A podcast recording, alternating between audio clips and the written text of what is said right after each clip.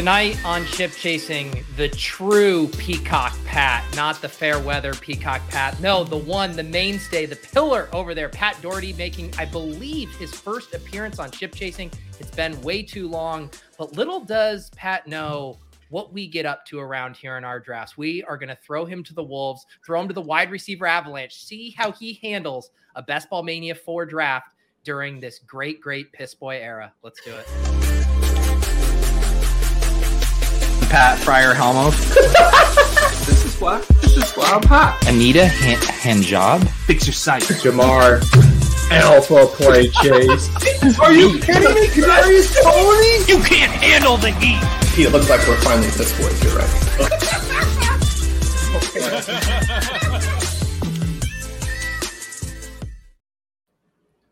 Okay. So I was like, where's Pat? I had that left there. The big reveal. Welcome to the show, Pat. No, I left when I was watching the intro. I was like, I can't do this. You didn't like the way Daigle treated Silva? Is that no, right? And yeah, I mean, I can already tell that, like, when you're telling me we have to take a 10th straight receiver to begin the draft, then, I was like, man, I got a family. Like, I gotta feed these people.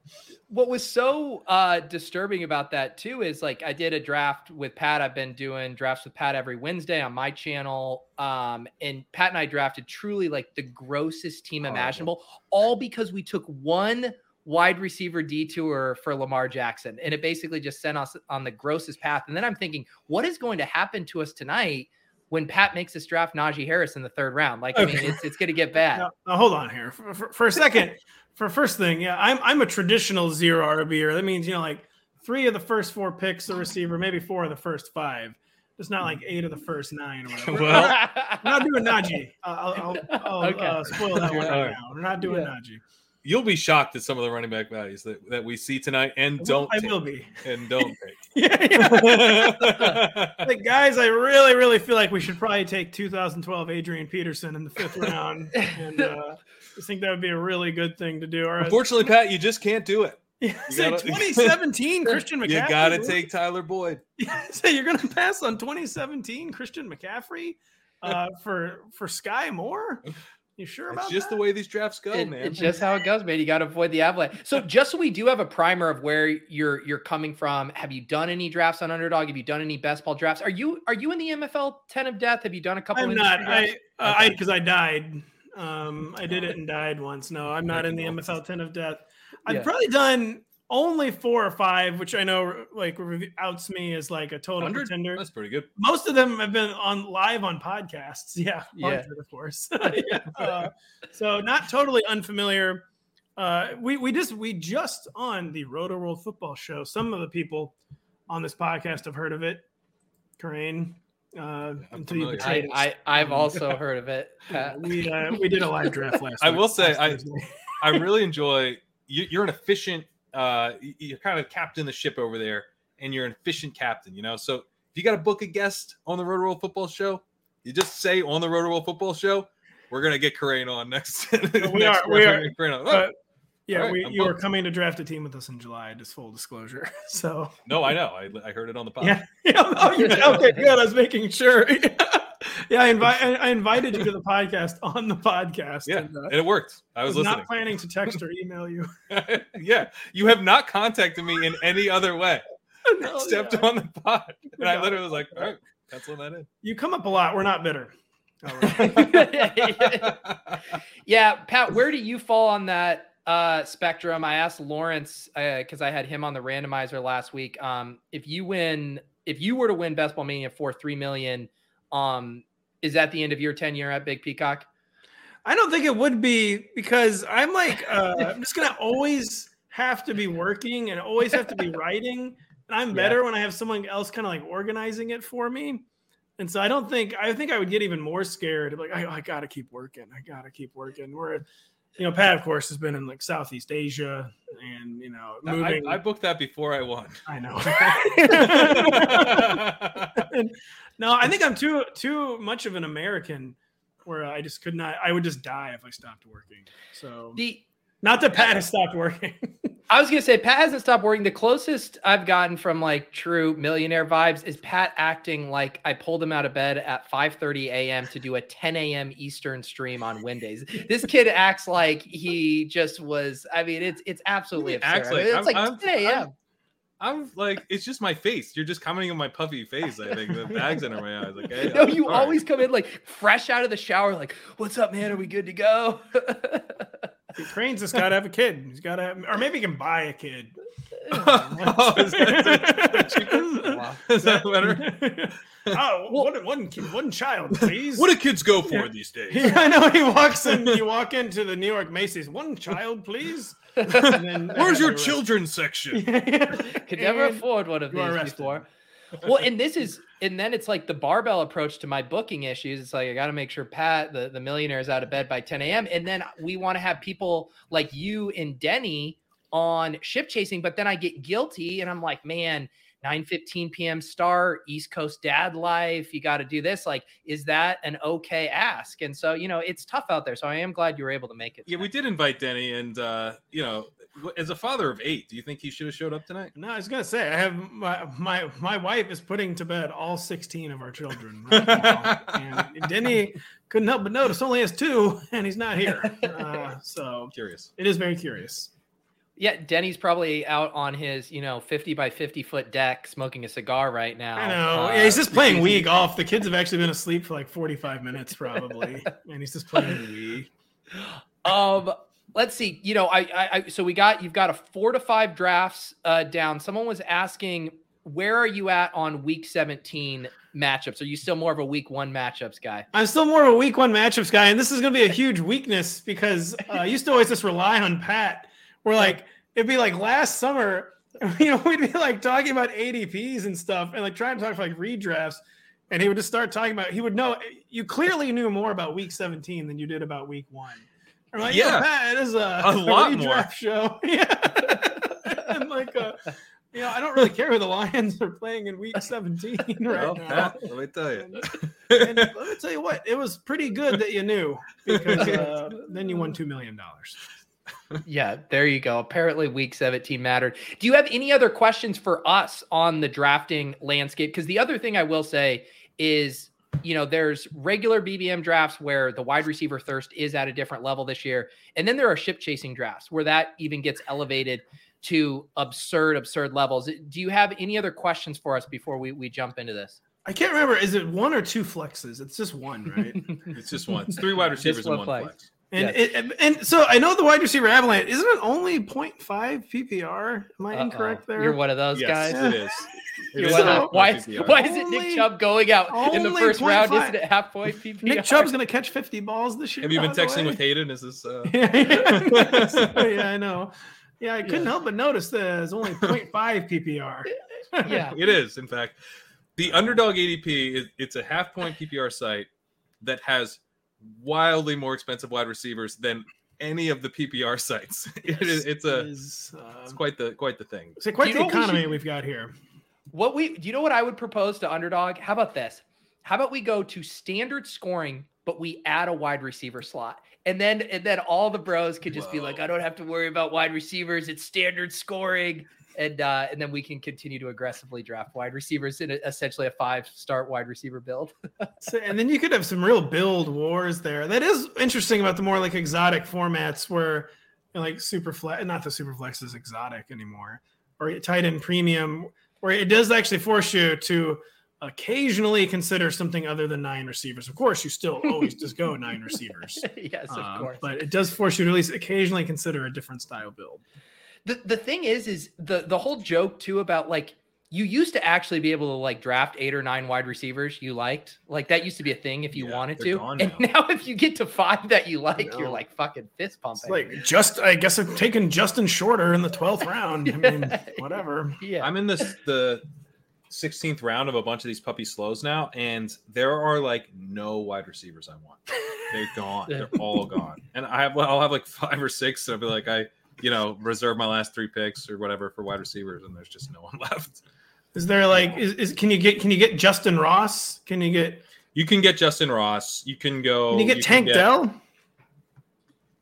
Like that's kind of who you're looking at sometimes in the 16. You can get him in the, yeah, I want to be able to take him in the 18, but like I usually, there's like these guys that I was used to just like always being there in the 18th, like Tim Patrick, Robert Woods, Darius Slayton, but now they're like kind of starting to creep up.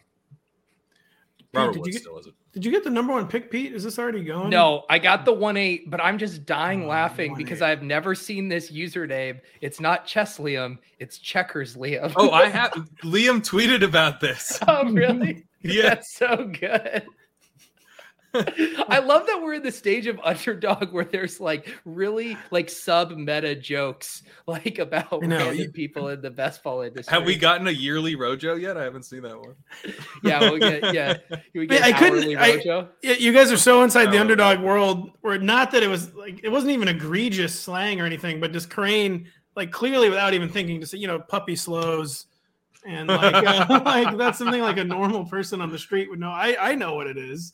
But I mean, your audience clearly knows what it is. But 100% of our audience not only knows, but has max entered that contest. Exactly. So I just thought it was funny to hear someone say puppy slows so casually.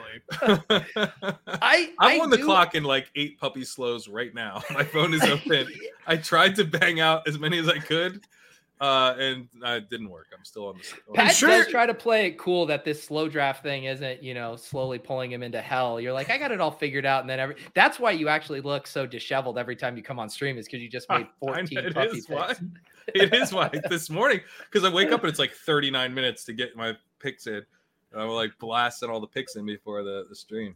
By the way, I'm sure you're somehow still up on our Rotoworld Dynasty League rookie draft that's been going on. Am I really? No, I'm saying, but it's a 5-round draft that has been going on for like 2 years. Who did I even take? I took like Prince or some random UDFA or something. I'll look it up real quick while you guys strategize. I don't even remember what I did. I took Sean Tucker and thought that I was done then, and I was not. Yeah, no, you got 10 more picks.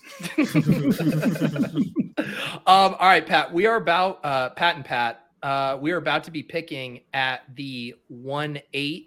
We have CMC, Tyreek Hill, and Travis Kelce come off the board. Nothing too unusual here except Cooper Kupp falling to 1-6. Pat Daugherty, the landscape here. Garrett Wilson goes at 1-7. Wow. Okay. Oh, Stephon Diggs, A.J. Brown, Austin Eckler, Bijan. I just want the gut take, Peacock Pat. Who's the pick here? If you wanted to go off board, I would say take CeeDee Lamb. I would take a Steph Diggs revenge season on his own team. I might do that. I don't think CeeDee Lamb over Steph Diggs is even that hot of a take. Do you prefer CeeDee Lamb? No, you go with who you prefer. I don't want to make the call yet. I'm not ready. You said CeeDee Lamb. I mean, this is Pat Doherty's call. Hell yeah, CeeDee Lamb. If anyone thinks this is a reach, I never would have done this in a million years. This is all Pat Doherty's fingerprints all over this pick. This guy hasn't drafted yet. Just cut him some slack. No, I think Lamb, to me, even though he's already in the elite tier, feels like a tier jumper to me this year. I mean, I think we think this about CeeDee Lamb every year, but I think like we're getting like I think wide receiver 1 overall is like maybe like a 12 to 15% outcome for CeeDee Lamb this year. It feels like a tier jump for CD to me this year. I like it. Are you worried that Mike McCarthy doesn't want to score points? I kind of am, but then in those kind of offenses, I feel like they get so narrow with the target tree. Like I feel like it could just be one of those things where he gets like 170 targets. He might have gotten close to that last year already. And Michael Gallup's knee. Maybe he could take another year to heal that thing up. But what about Brandon Cooks? Are you in on Brandon Cooks? No, and I forgive listeners of your audience who probably hear some of the shows I'm on. And my take on Brandon Cooks is that every year, everyone's like, oh, Brandon Cooks, he's a wide receiver 2 going as a wide receiver 3. He overperforms ADP every single year, and he always does overperform ADP. His ADP is like wide receiver 23, and then he's like the wide receiver 22. It's like, wow, yeah, cool. Yeah, great. Yeah. Overperformed the ADP. Really happy about that. Yeah, thanks, man. So look at this. Not a you're gonna fit in very well around here, not liking these dusty old wide receivers, Pat. We are about to pick here at 2-5. We see some wide receivers come off the board. Surprise, surprise. Amon-Ra, Olave, Devontae Adams, Bijan Robinson falls to pick 15, Barkley comes off the board. Waddle, Jonathan Taylor, Chubb, Devonta Smith. The settings are half point PPR, three wide receivers. I feel like all we ever do is discuss the negative outcomes for Jonathan Taylor, not the positive ones, and the fact that he's actually healthy. And I really do want to take him. I have to tell you here, Pat, this is a gift that Waddle's here. Yeah, I would just take Waddle because I do love Waddle. I love the Dolphins' offense, of course, and it's so narrow still. And he was grimacing at the thought of having to take a running back. Honestly, I don't want to ruin it yet. I wanted to take Jonathan Taylor so we could get buried and that I could blame Pat for being like, I told you you're going to get buried. I knew that. I basically thought I was being brought on the show solely to try to talk you guys into taking Jonathan Taylor in the second. Then you guys can spend the rest of the show talking about it. Like the audience can be like, man, this guy's just well, you want to know what? You want to know how sick this audience is right now, Pat? The crowd is going wild for the Week 16 correlation we just got of Miami and Dallas. Pat, that's off the top of their fucking heads. They just have that memorized. I thought Corain was sick. No, dude. These guys are sick. I was out hanging out. I actually got to hang out with Leone and Dink earlier today. I got dinner with them. Corain, I think you accidentally started a cult. I think you just accidentally started a cult. Like you didn't even want to be a cult leader and are now just a cult leader. What if like the NFL schedule weeks became as big as like the astrology industry? Yeah, they should change what's the most important correlation. It's just about structure of the tournament. For some reason, week 11 correlations are just like so important. Have you heard about the new format they're rolling out? The new tournament? I knew there was some consternation about it. I know there's some consternation about the main tournament format. I don't know if I've heard of a new tournament format. Oh, it just dropped today. And basically it's going to be best ball that pays out a weekly winner. So you could literally go into a draft and be like, I want to try to win the week 3 payouts and stack up week 3. So now you have people talking about divisional edges, trying to stack up teams that get the most dome games. I mean, the Galaxy braining. That's a week 7, week 11 build. Really went for this double correlation. You got to go with this guy. He correlates twice. It really makes sense. It's like, how are you supposed to stay sane? Like keeping all those thoughts. Like, how do those not just explode out of your head? Who said point? Anyone? Who said anything about staying sane, Pat? Very fair point, actually. There's no sanity. Like I was falling. I just wrapped up my slow draft Bulldog team. And since that's, you know, one of the higher stakes ones on there, it's the one I've been thinking about the most. And like, I was falling asleep, like thinking about my end game in that slow draft. Like, you know, I wanted to plot that out. So yes, we are just all very mentally ill at this point. I love the underdog names, by the way, but I love the site, but I always can't help, as Cranes maybe knows, we're probably parodying the names. I love, like, I always call it like the Yappy or the Yippy. Or the snappy, the underdog snappy. In your version of the site is they're just all named after sounds dogs make. Yeah, exactly. You were talking about the yappy. And I was like, what the fuck is I know. The audience was probably really mad. They probably lost some. Oh, my God. We have some fun picks available here, Pat. Who do you like? Mark Andrews, Breece Hall. We have some. I actually don't want to be responsible for this one. I can't say Keenan. I can't say Kyle Ridley. He's like one of the main guys. This is the spot where we don't take a wide receiver, I think. Do you want to take Mark Andrews? I don't really.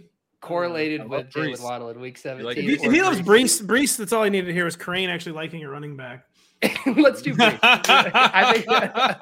Are you concerned, Patrick, about the health? No, I'm actually not. You're not concerned about a J.K. Dobbins situation developing here? Well, you know, you got to take it for what it's worth, but like all the Twitter doctors say it's very different than the J.K. Dobbins and Javonte Williams situation. Also, He ran 22 miles an hour, and the takeaway was that he was like not cutting yet. But he ran like a car, like that's how much a car goes. That's a human speed. It's like a Terminator. It is the Terminator. Yeah, running. Like imagine a 220 pound man running at you at 22 miles an hour. That's like that. That's who cares if he can cut? Yeah. So, I mean. Yeah, you don't. When you hear Breece Hall, you don't hear the acronyms LCL and PCL. So that is very good. Yeah, and you hear McKenzie, please stop. Clean ACL tear. Yeah. Please that's stop with it. Yeah, McKenzie, come on, man. I got a family, McKenzie. Like, come on, man. They're watching this. One thing in these drafts, Pat, you know, when you scoop a guy past ADP, we call that our value hounds in here. But being at Big Peacock, I got to assume you're going to be our news hound tonight. You know, any morsel of news that might be slipping through the cracks, I assume you've already updated your ranks for the Devontae Parker new contract. I need the news hounding for you tonight.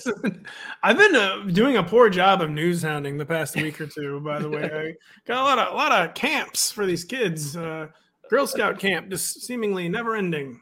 And really, swim lessons, just wow, a lot of swim lessons. So I feel like I have been doing a very poor job. I've also been like focused on the mechanics of our site, which you may have seen has been redesigned more than I have on the actual news. We're on the clock. Chekhov's Najee Harris making appearance at the top of the queue. Also DeAndre Hopkins, Drake London, Terry McLaurin, Burrow, Mike Williams, DJ Moore. This is a choose your own. Do we get canceled if we take DJ Moore? Is that a cancellation pick? You don't.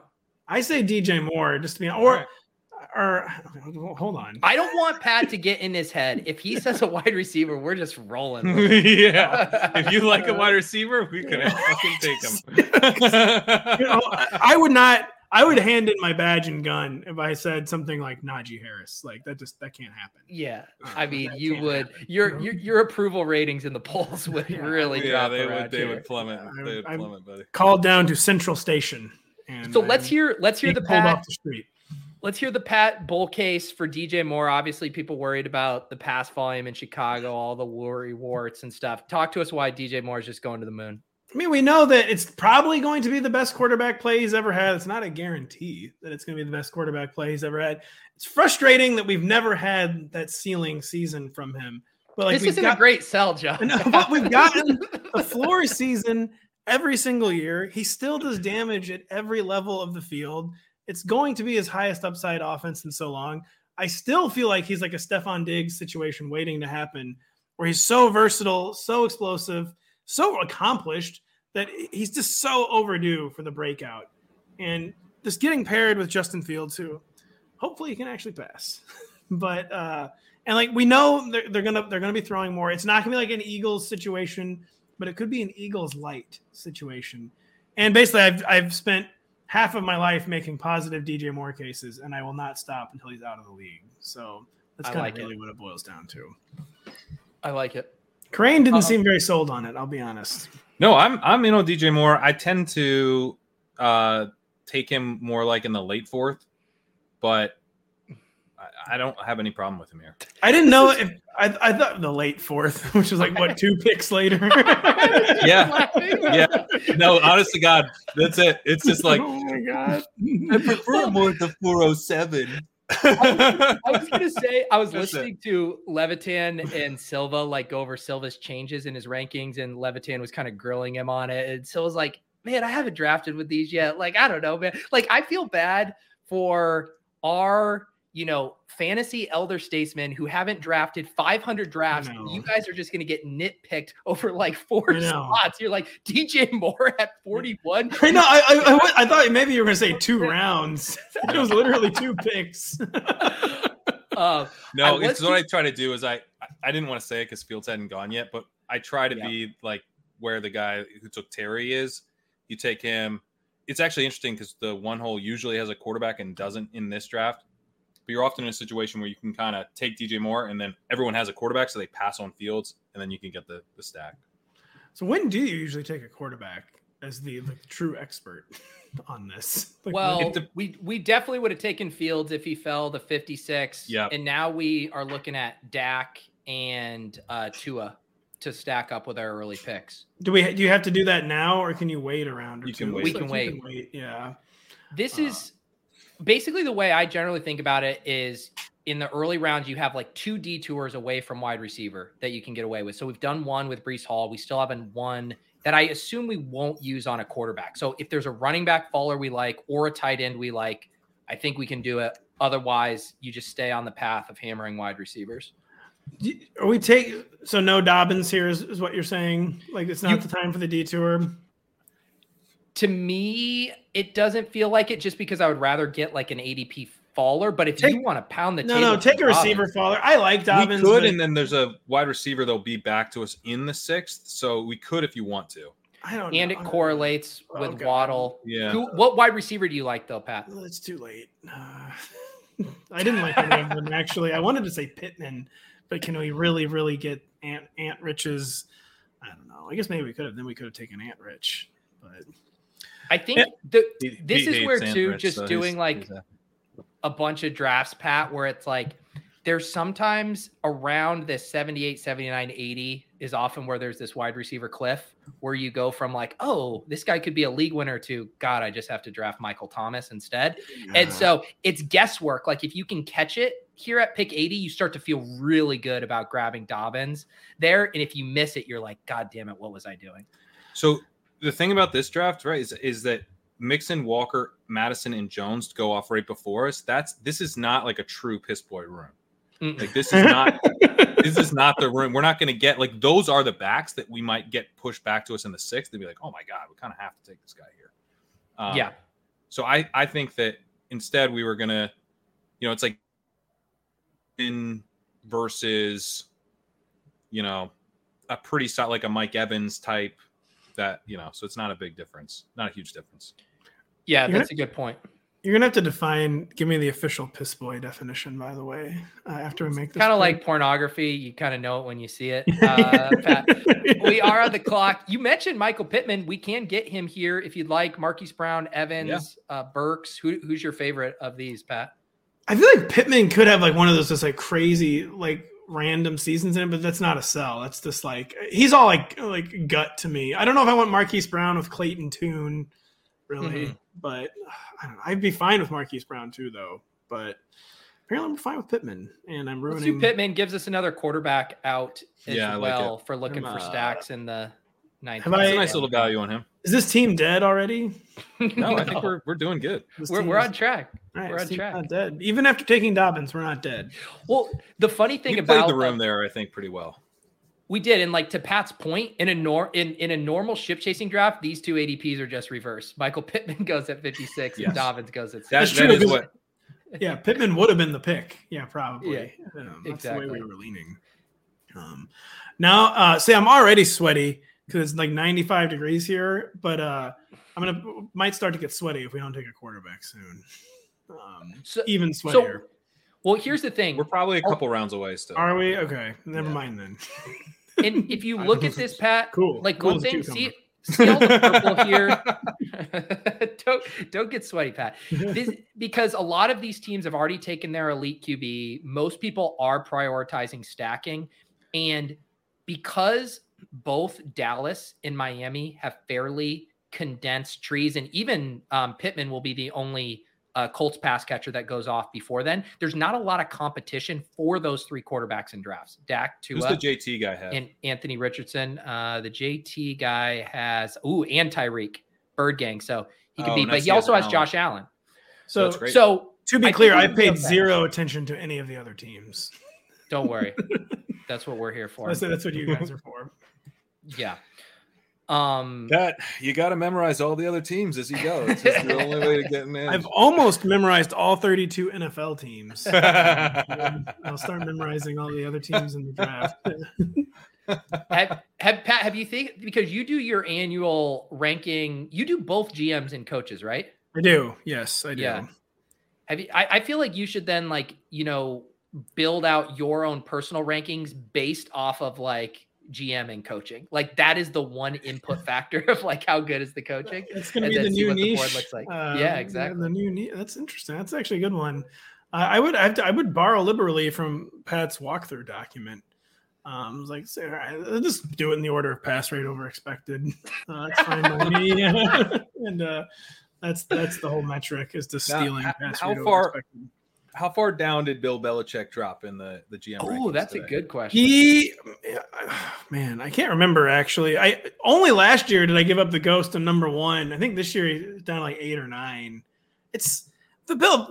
Not to get too far afield here. The Belichick thing is still pretty funny that like a catastrophic 3 years for Bill Belichick has featured as a worst record of 7-9, making the playoffs with a rookie quarterback. And then almost making the playoffs last year, despite having a defensive coordinator as his offensive coordinator. The guy who did that is an idiot. Yeah, I know. I mean, I know. Fire that guy. All right. Yeah. No, they didn't at all. So, Yeah. All right, what do we do? Lots of options here. I like Gabe and Quinn Johnson, or we could play for the Dak double stack with Brandon Cooks, although you didn't seem too high on Cooks. Who do you like here? I mean, surely he's going to overperform this ADP at this point, right? By at least two slots.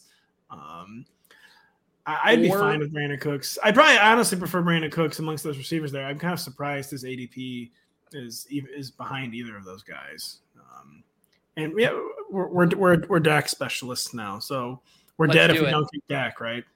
I told you we shouldn't get antsy, and then I see this guy take Checkers Liam, who is apparently playing. True Checkers Liam here. Yeah, anytime you can take Anthony Richardson literally two rounds ahead of ADP when you already have Justin Fields, you got to do it. Yeah, in these drafts, Anthony Richardson is available at pick 95, like 90% of the time now. Yeah, and what do we do in Checkers?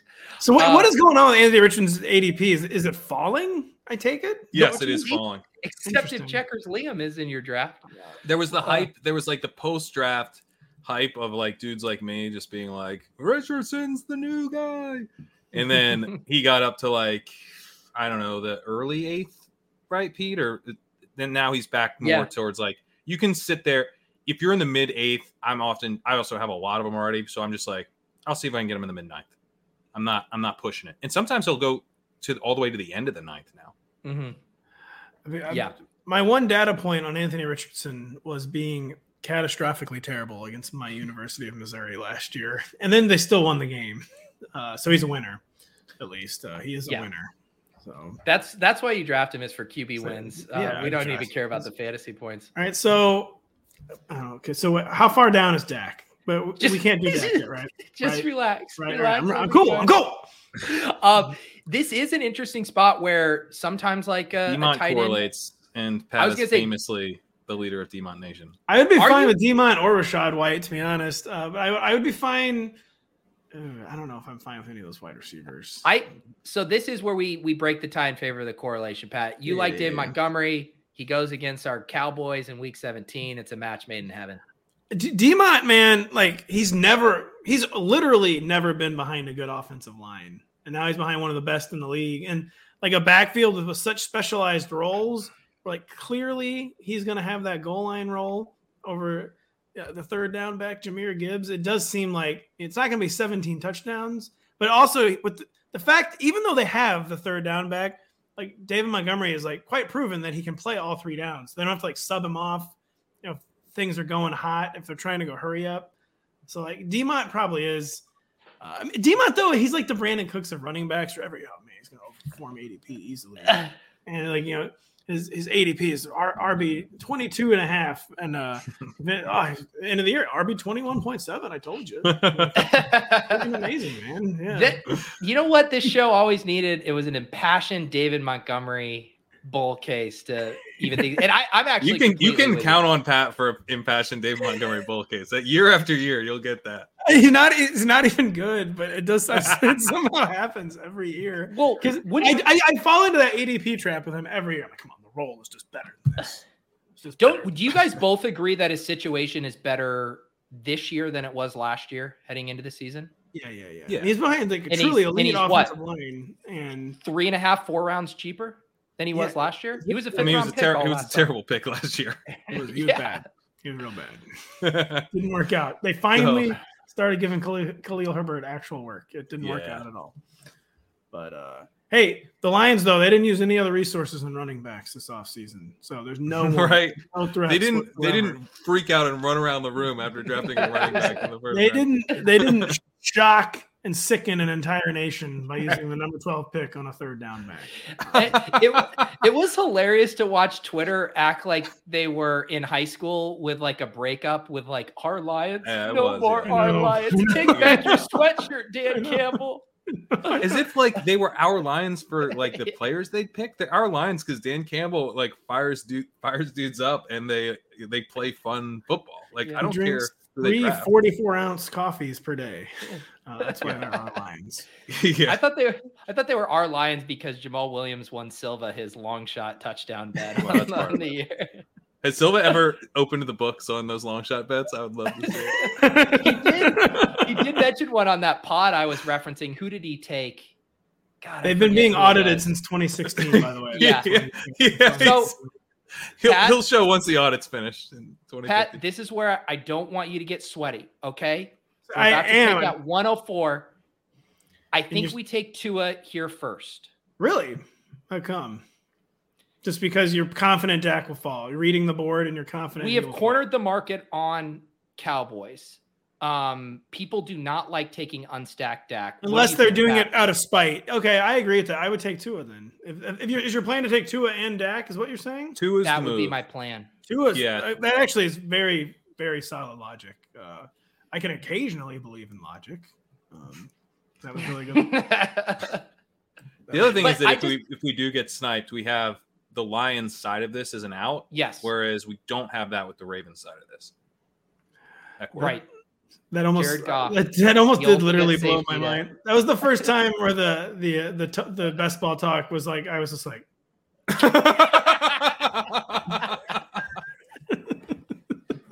First time that I got best ball brained. Because we're playing it up as a bit that I'm just totally clueless. Where in reality, I'm just mostly clueless. That time I was totally clueless. So yeah. Pat's like I'm just like on such the wave. Like I'm like yeah. Then we grab Laporta in round 15, and Pat's like, what the fuck is going on?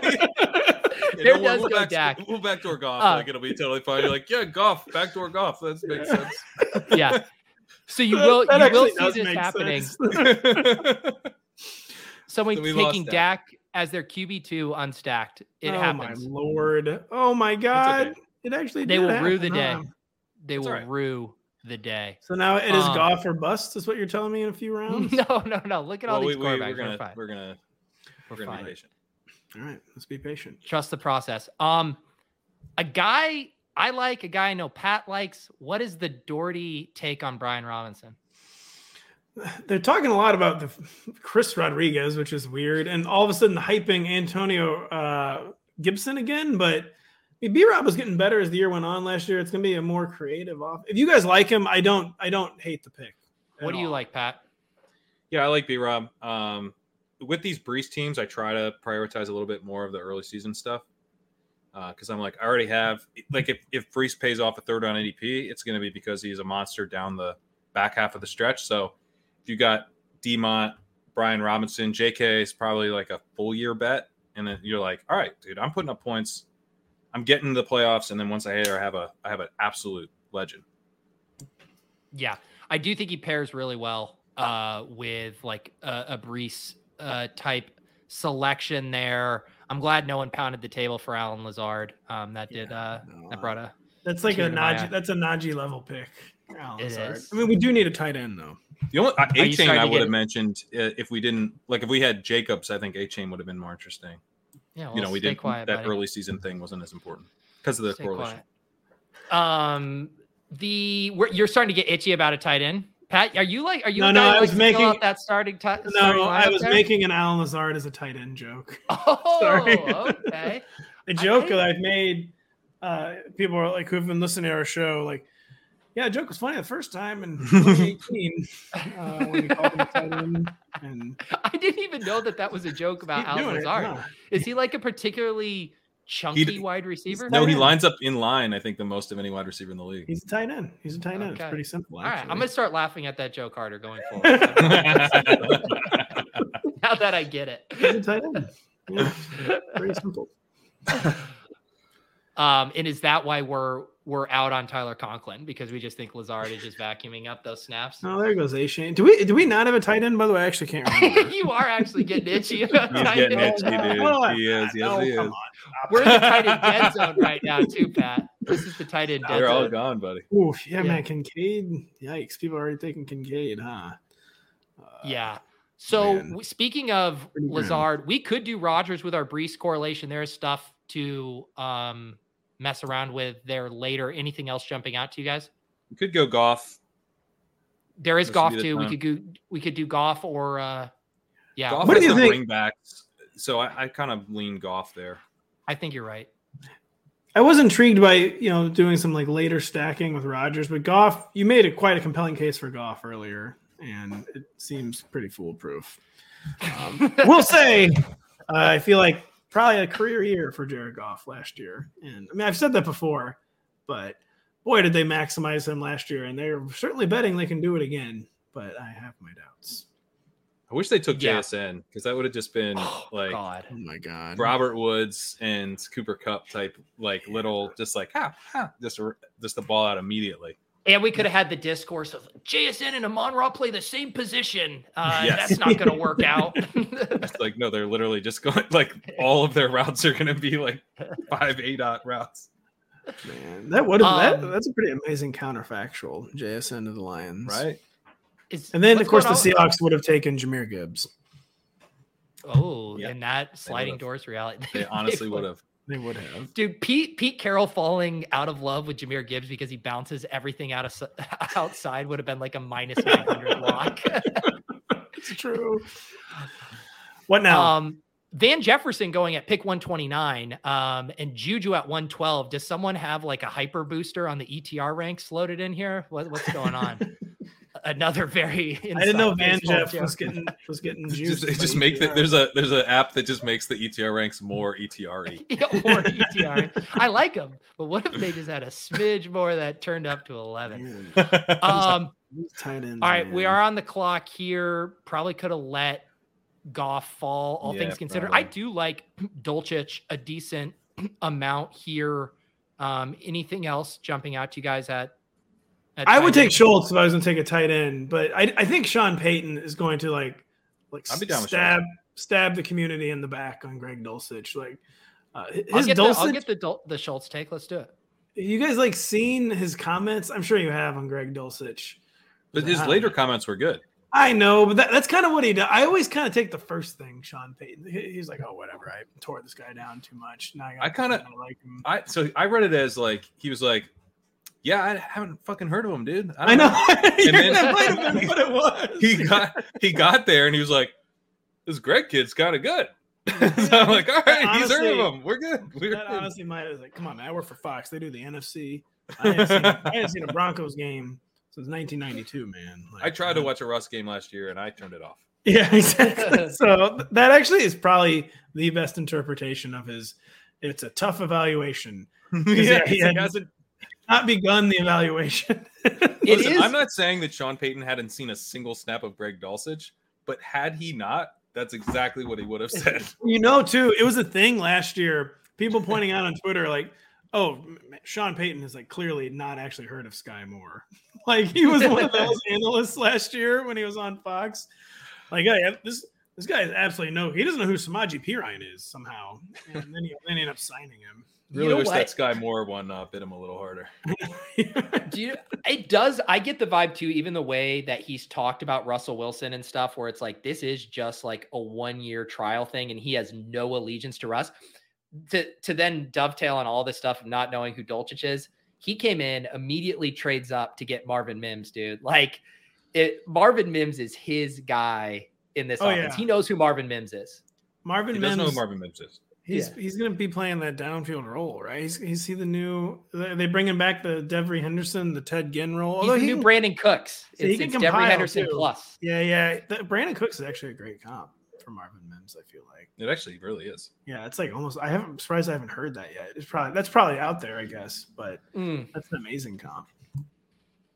Yeah, he's just drafted a ton of them. And he's now come up with the best comp of anybody.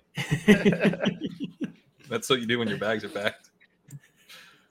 All right. Speak of the devil here. Russell Wilson still kicking around. No one wants to touch this guy. Sliding round and a half past ADP. I don't think we're like completely boxed out of taking a third quarterback in this build, but nothing with Denver lined up. If we had taken Dulcich, we could. I still kind of like Dulcich at pick 152. I'm fine with actually taking Dulcich now. There's at least genuine upside. Well, would you rather? I think it seems like you're more of a Troutman guy. Oh, God, please. That will make me sweat.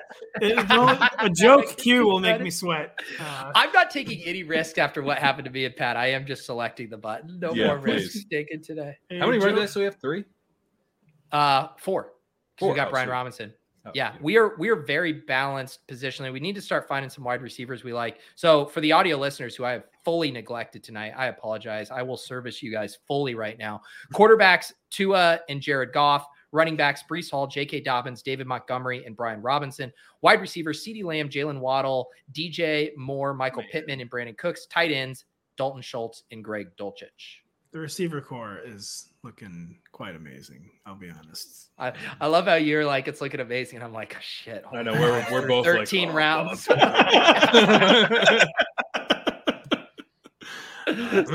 We don't need any more receivers. I think we got to really start hitting running back. No, we got to start hitting. They're still in queasy. We got to. Are you done taking running backs? Just like not kidding? No, we'll take one more, I think. Really? No, yeah, I think we could do one more for sure. What are the receiving? Occasionally we'll go six with Breece because again I'm kind of baking in some slow starts with him, but with this build I feel like we have that early season production. So I think we need to do something here, and it's to fulfill the prophecy. I agree with you. We need to do the 3 tight end build with Sammy Laporta because there's nothing else to stack Goff. Yeah, let's do it after this. That works. I can't believe it. I mean, am I on an alternate? You guys are taking 3 tight ends like in a row? It's crazy, man. It's the same crazy. Crane and Pete, I know. Not really. I'm kind of more into the 3 tight end thing than Pete. No, I've gotten bullied into it, and now I kind of like it. All of my latest drafts have been 3-5-7-3 builds. I've been doing 3 quarterbacks and 3 tight ends. 3-5-7-3, huh? There's some more, very casual. Just some first date talk. Yeah, do you like a 3-5-7-3, or you're really shooting for a 3-5-8-3? I screwed it up. It's all right. Yeah, not sure math, but 3-5-7-3. I mean that's what I came in thinking, to be honest. I did 2-6-8-2 back in college, but I mean now I'm 6-8-2 is your kind of, it's almost your standard build right now when you say. I went on the dark web and saw people doing these 1-1-15-1 builds, man. It was insane. Yeah, I was looking back at some last year builds, and keep in mind we were more in the 2-5-9-2 days then, but interesting takeaways. The 1-1-15-1 build is you go Mahomes, Jonathan Taylor, Mark Andrews, 15 straight receivers. Then that's the one. Yeah. That's the 1-1-1. People do like to experiment with the ones. I don't really do it. I don't like it for the tournament stuff. I really don't. If you what's the ideal week to tank if you're going to tank a week without a quarterback? Well, it's not that you're taking even the bye week hit for that. It's that like say you do Jalen Hurts and like Travis Kelce as your only ones, and the way you have to advance in these groups, say they crush, you get to the playoffs, great. Well, then they go off in week 15, then they go off in week 16. 50% of the final is going to have Jalen Hurts and Travis Kelce. And so now you're even with the field on your 1 quarterback and 1 tight end. And guess what? They're all going to have an extra tight end and an extra quarterback. And you're going to have no way to separate from those 2 positions. And that plays out over 3 different weeks. And so I just don't like it from like that element. It could certainly work out. You could get to the finals. And I think just really not like how your team is set up. It's extremely good analysis. Let's see. Wide receiver has gotten pretty gross. Nice. We could do Raheem Mostert as our other bring back. We should take a wide receiver, take our medicine, and then Mostert or Wilson will probably come back. But I don't know who that wide receiver is. Shakir? I don't know. Sure. Anyone with a pulse. I like Shakir more in a vacuum. I was going to say Mechie for a little because we already have Schultz if we're betting on Houston. But of course. I like Shakir. I don't really like Mechie. We just don't know anything about Mechie, do we? I mean, it is pretty intriguing real-life draft capital, but it's a lot of just drafted another slot receiver, though. I know. And it's not a new regime. It's not a new front office, but it's a regime that the coaching staff now has like actually has opinions on offense now. Like, you know, they like gotten in like an actual like coaching staff, especially one that like knows it's going to be there for several years. So I'm assuming they had like much greater influence over the draft this year than the Lovie Smith and David Culley coaching staffs did. So that's actually a pretty interesting point that about Mechie is like, oh yep, it's not a new GM, but it is like a much more serious coaching staff, and they just took another slot guy. Yeah. Very good point, Pat. Anthony wants us to flame his draft for $10. Yeah, you took Marvin Mims right after I, wrote a love letter to him on air, and then it was in your ear and you took him from us. He would have looked wonderful on this team. So how many listeners are in this draft, by the way? Not any. Yeah, raise your hand if you're in the chat. You want to go Wilson here? I still think Wilson is just like grossly mispriced. Too high.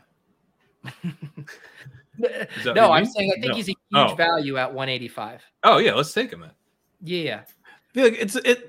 We know it's going to be a roll-based backfield, and pretty good shot at having the touchdown roll for Jay Willie. I thought because there was a report today, Pete, that they did offer to Dalvin. So I was saying. Well, I read that report too, and I do want to defer to our news hound here, but it seems like they are so far apart. Like Dalvin wants $10 million a year or something. So the Dalvin scenario is one of the Dolphins backs get hurt in season, and they offer him a little bit more money than what they offered him right now. Like that's like best case scenario. I've never bought the Dolphin stuff actually happening. It actually seems like the Jets have more interest.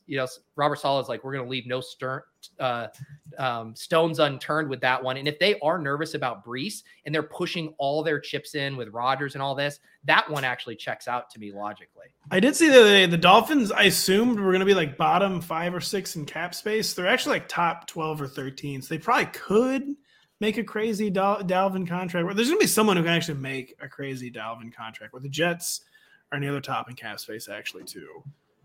Dalvin is in all the advanced metrics looks like absolute dust.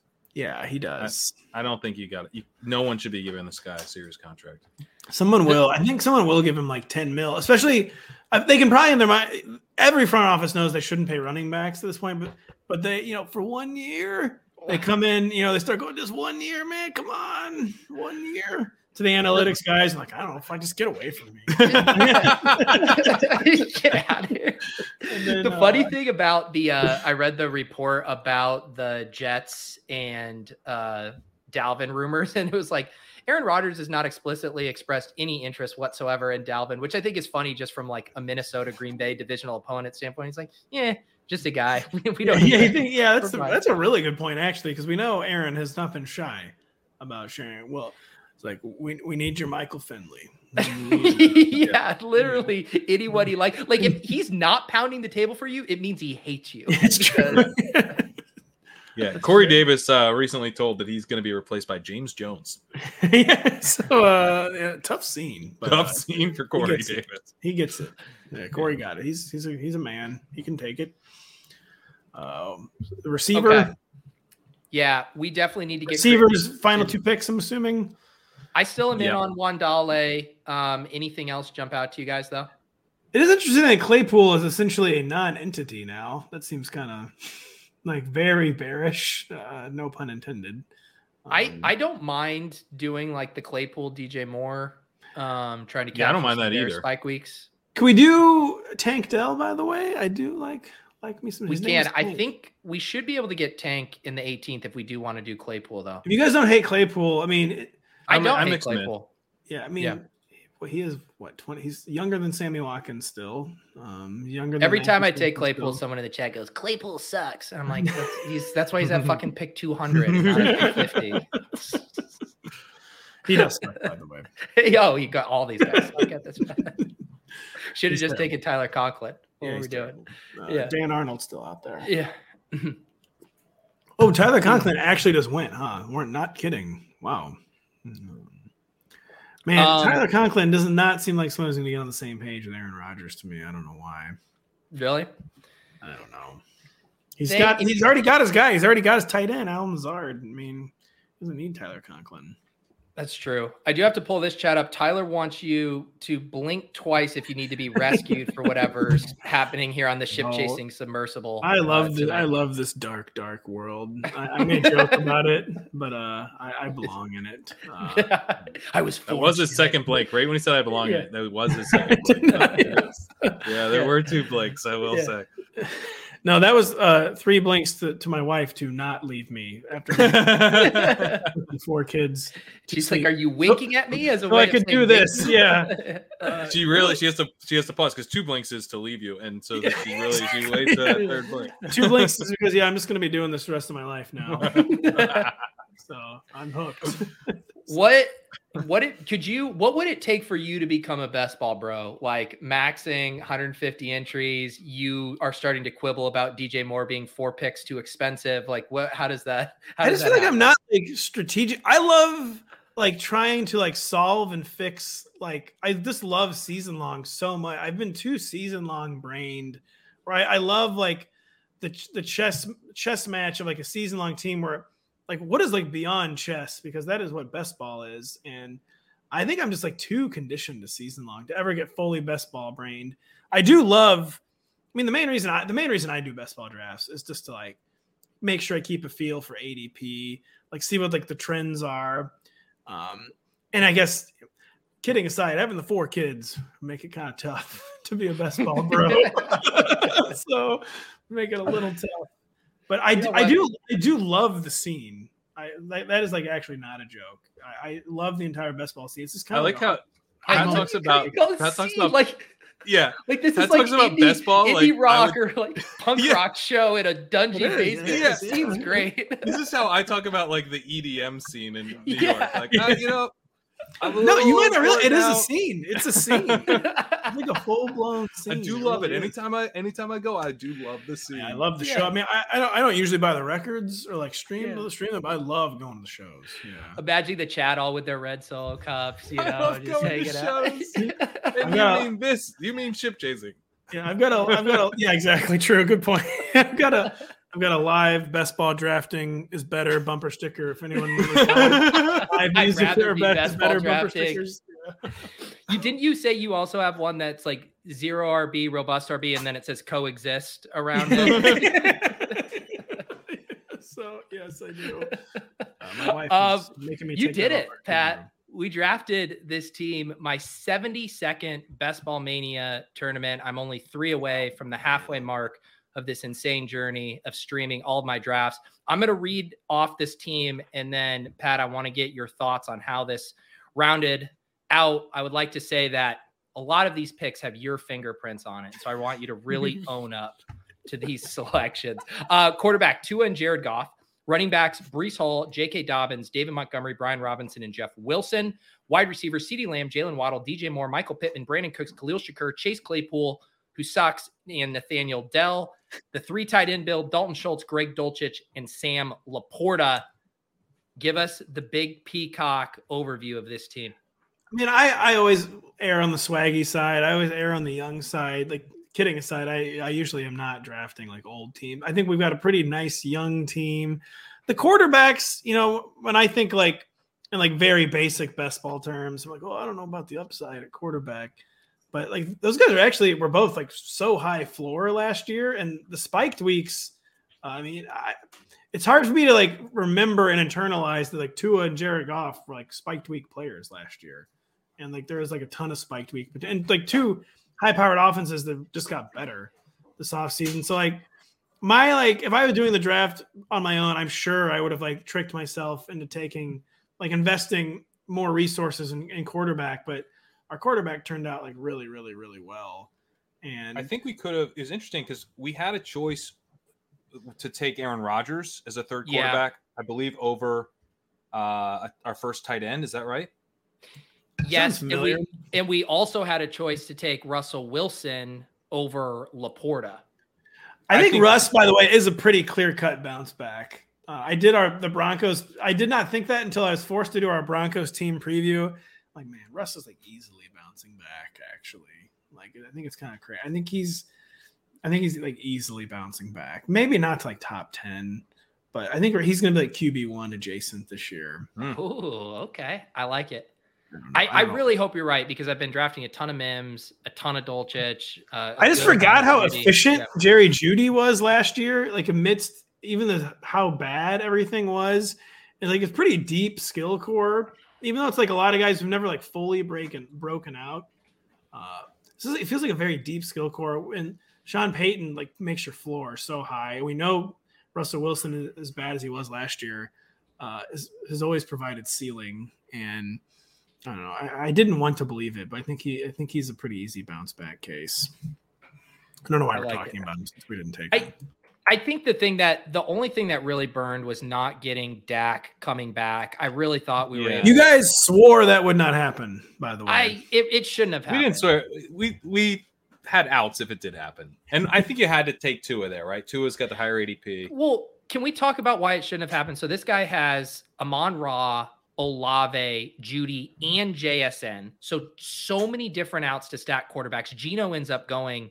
I'm taking Geno over Dak in that build there every single time to stack up with JSN, or I'm sitting until, to grab Jared Goff or hope he comes back. But so Geno wouldn't have come back, right?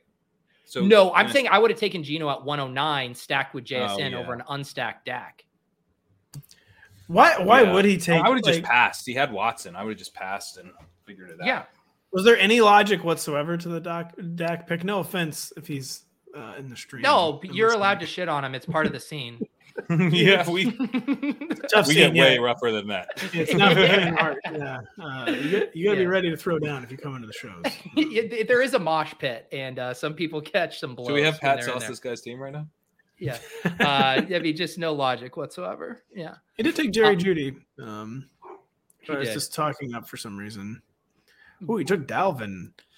Dalvin ahead of ADP in this news economy. I don't know how I feel about that. Man. Yes. Nate, we get paid to shit on teams. Exactly. So overall though, I do like this team. I think it came together well. And I know, Pat, that it's not front of mind for you, but we got a lot of week 17 correlation here. What are the week 17 correlations? I honestly have no. If Pat were still at Big Peacock right now, I would already know the week 17 schedule better than I know the week 1 schedule. But since he's not here, I don't. So you want to play a little game? You want to toss out a team and see how quickly we could rattle off? Who are the Houston Texans in week 17? The Titans. Oh, my Lord. Are they all divisional games or something that week? No. Like 60% of them? The Vikings play the Packers is one. What's a non-divisional game off the top of your head in week 17? The Chargers and – oh, no, that's wrong. Cowboys and Lions. The Rams and the Giants. Wow. Are there any intra-conference games? Not intra. Probably not. That's a good one. It is a good one. I think he stumped us. Jags and Panthers. That's a good one. Oh, my God. Wow, that won't be a big game. I mean, in the scene, it's going to be a huge game. It's going to be a huge game in the scene. Yeah, I mean, that's true. It's one of your cheapest backdoor stack options. Which Panthers wide receivers are you guys drafting, by the way, if Mingo any? For me. Well, you answered that so quickly. I wasn't even done. What Pat really wanted to say is not Adam Thielen. Not Adam Thielen. The real. I'd take Chark, too. So is Terrace Marshall a part of the scene at all this year? He's not part of my scene. He's not really a part of the scene right now. He is part of the scene, Pat. You just have not been hanging out after shows. He's part of the scene? There's a bunch of guys in, black, motorcycle jackets that have little Terrace Marshall pins on. I'm telling you. That crew has not showed up yet. The shows I've been at. Yeah, Pete got beaten with a nightstick by one of them. That means he had to take him. Yeah. It was submission. Yeah. Take him, you motherfucker. Yeah, so things got a little out of control tonight. I was actually just talking about a regular Shark. It wasn't even DJ Chark, and they still came after me. And they had Long Island iced tea pictures of the show, and people were getting pretty messed up. Oh my goodness! Well, Roto Pat, we do very much appreciate you joining the scene tonight, just because I think for a lot of people, they see you up on your ivory tower there at Big Peacock. Writing about these GMs, and it's nice for you to kind of roll up your sleeves and throw back some PBRs with the crew tonight. I couldn't have any beer. I drank last night. FIFA night was last night, so I can't drink. Wait, what is FIFA night? Gray knows all about FIFA night. I don't know that much about FIFA night. What's your FIFA night schedule? Once a week, I play in-person FIFA with three of my friends. We do 2v2 and have a couple brews. It's our bowling night. Wow, that's delightful. It is very delightful, actually. And, you know, I had 2 pints last night, so I couldn't have any. I couldn't have 2 more tonight, at least not on a weeknight, you know. So, yeah, no, I don't know. Yeah, I play FIFA. That's my best ball is FIFA. And I can tell you a lot about thinking FIFA. When I first moved out to Boston with some of my roommates, we got in a Monday night bowling league, and we did it for like 2 years, and it was so fun. Just going and fucking bowling and drinking beers every Monday night. And you know, you get like the Monday blues going back to work or whatever. Like I looked forward to that bowling night so much. So I'm jealous of your FIFA night. Really nice to have an in-person hang. But yeah. It's crazy how many people don't have any hangs. It's like ship chasing. Seems like a pretty fun hang for a lot of your community. So this is kind of like a FIFA night type activity too. I'm sure people throwing back and just like, have you ever thought about going the Denny route and trying to, you know, turn this, you know, fellowship into content, maybe a little Periscope stream of the FIFA? Yeah, no. What if you turned like one of the best things in your life just into content? Yeah, exactly. Yeah. Make it instantly unfun. Yeah. yeah. But maybe other people would find it like mildly annoying. My friends immediately stopped coming over. So they're like, I don't want to stream. And yeah, no, it's true. Then FIFA night quickly gets rebranded as just me and Denny playing FIFA, even though he's never played before. I mean, that does feel like something that's destined to happen. It will. Yeah, we gotta have a week off night with Denny, all three of us. Oh, man. See, I don't think he even still does that, by the way. But I think it was once like Periscope shut down, he was just had no interest in finding any other piece of streaming technology from his phone. And he was like, I guess it's done. Yeah, I know. That's true. That's true. He just had to give up after that. No more streaming platforms left. So anything else to keep an eye out from over there at Big Peacock? So the new site is rolled out. We hear here at NBC, we hear you. We hear some of your concern. We're tweaking the new site. I like the new site, but we're making some tweaks. The draft guide is, I think, live, maybe on newsstands now, going live online either now or like any day now. A lot of hard work put on that. Check out my evergreen, coach and GM rankings. I'd be a slightly slower, like big time content month for me, but I'm doing a number of our team preview series. We're posting a new different team every day. Got the Chiefs coming up next week. So check that out. Still stuff going at Rotoworld, not including Pat though, because he betrayed us. Except when he comes on the podcast this summer, next month. Yeah. Let me know on the pod when I'm going to be on the pod. I will. I will. Yeah. I would recommend checking out the new site, and kudos to NBC for discovering a new shade of white, the whitest shade of white ever discovered. It is. People are commenting on the white. It's very white. It is very, very white. It's very white. Very, very white. What is this, the set or just the site? No, like the site is somehow like whiter than a normal website white. It's like, I guess like most sites have like a little bit of a cream element. Okay. This does not. This is shocking. Yes, that is a lot of white. It's so white. It's pure. That cost a lot of money. So they had to remove that little touch of underlying, you don't want that. That's not pure. That's an imperfection. That's an imperfection. It is. It's pure. You don't want that. It is clean though. It's very clean. It's very clean. We are kidding aside. We are tweaking the layout. We actually are listening to feedback and tweaking. Did you just kick that off? Yeah, we are tweaking the layout. So kidding aside, it's close to a finished product. It's not fully a finished product. We'll say that. There you go. I do like the font.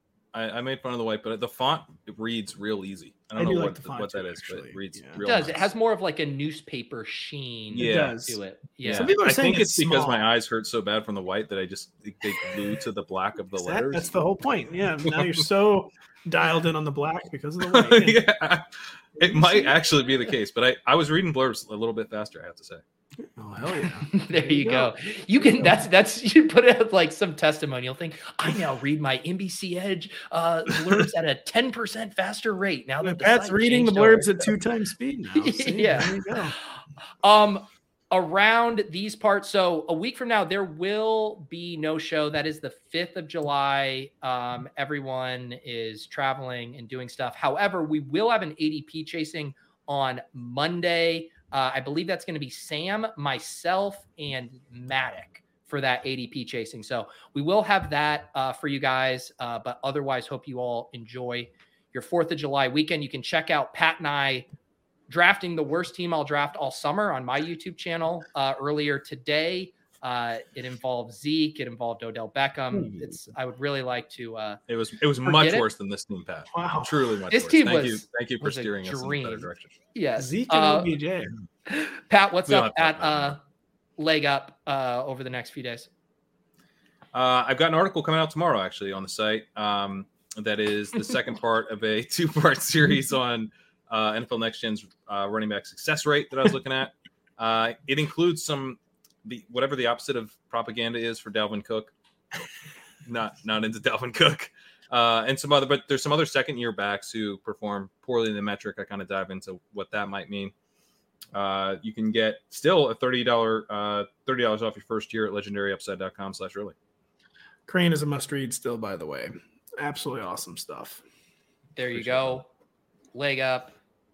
NBC Sports Edge, also known as Roto World. By the way, Edge is actually fully dead, by the way. Is it dead? Don't make fun of us, but it's dead. It's fully dead. We're just now Roto World inside NBC Sports. I have to say, am I like the only person who ever only worked for NBC Sports Edge? You might be. Yeah. Wow. You might be, actually. Yeah. I'm literally was never employed by Roto World. You're why they got rid of the name. You found the Edge and won $2 million, and then they abandoned it. There was no more Edges left to be had. Took much advantage of the Edge. I had to get rid of it to make sure the company – you hurt the stock price. Like, this guy's killing us. All right. Everyone have a good night. Aaron, thank you for becoming a YouTube member. That gets you access to the Discord. You can hop in there and unlock that by syncing up your YouTube account. Congratulations, Anthony, on drafting Marvin Mims. And as always, Tyler, thank you for the super chats. I will not be showing my nip on today's show. It almost implies that I have showed my nip on these airwaves. I reserve that for my channel and wouldn't do that over here. For Pat and Pat, I'm Pete. Have a great weekend. We'll see you guys next time.